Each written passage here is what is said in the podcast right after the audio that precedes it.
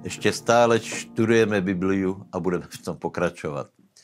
Žalm 119, 1. Timotejovi a Jeremiáš 33, nejakých 22 veršov stadial. Takže ešte stále sme v Žalme 119, prečoľbe dlhý, hej.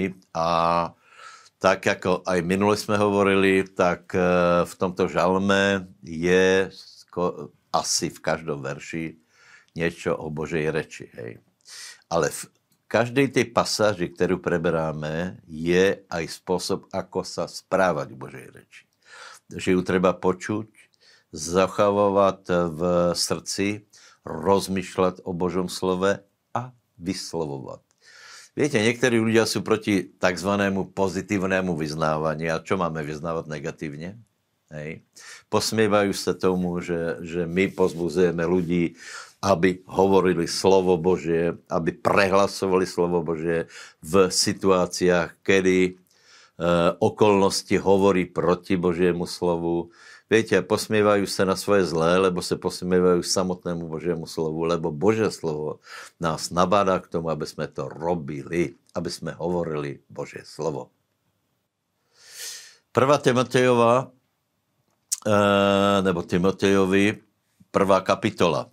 Tak, asi to trochu poznáte, je tam o zákoně, o následování Pána, ale zřejmě, čo každého zaujme, je verš 19 až 20 a tam je to zvláštné, že Pavol vydal Alexandra a Hymena satanovi. Hej, to každý si položil takú otázku, alebo volá, kedy jsme se často pýtali, čo to znamená.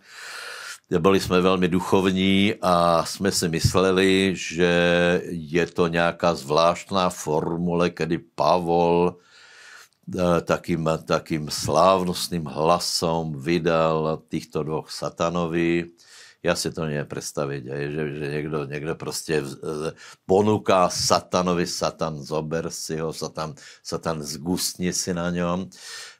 No a potom je teda otázka, čo to vlastne znamená, tak dle mojho názoru se jedná prostě o to, že Pavol zbavil týchto dvoch toho požehnania, nebo tých požehnaní, které boli z jeho služby a z církve. Hej. Možná to bylo vylučení z církve, nebo pravděpodobně. Víte, volakedy jsme se báli, že by nás někdo vylučil z církve. Volakedy to bylo velice vážné, totálně vážné, že dejme tomu preběhl nějaké kázeňské postupy, kázeňské prostě jednanie a někdo byl vylučený z církve, lebo jsme tušili, že toto má niečo spoločné práve s touto pasážou. A dneska ľudia proste sami dobrovoľne sa zbavujú ochrany církve na svoju škodu. Hej. A cieľom ale toho, prečo to Pavel urobil, bolo nie, aby Satan ho zahubil týchto dvoch, ale aby skrotli, aby sa naučili nerúhať na jednom mieste. Vlastne tu je to, pardon. Naučili nerúhať. No takže vidíme například ľudia, kteří opadnou z církve, tak skutečně velakrát jejich osudy jsou také smutné. Nech se navrátí. Ještě stále jsme v Jeremiášovi. Prečo, lebo je dlhý. No ještě stále je tam o súdoch, lebo celý Jeremiáš je o súdoch. A celý Jeremiáš je o tom, že Boh sa hněvá na Izraelcov, ale zároveň nechce ich úplně vyhubit. Hej. No a v této pasáži je krásné zaslúbenie, to je od toho 14. verše a ďalej, že príde Mesiáš. Musíme si uvědomit, že ještě stále to, čo Boh zaslúbil Abrahamovi. Ta zmluva s Abrahamom obsahovala to, že v tvojem semeni, v jednotlom čísle, budú požehnané všetky národy. Hej. To znamená, toto se ještě nenaplnilo. Hej. Jeremiáš je v dobe zákona, kedy vlastně Izraelci, keď hrešili, tak museli být potrestaní. Hej. Samozřejmě byla tam nějaká ta chrámová služba nebo služba v stánku, hej.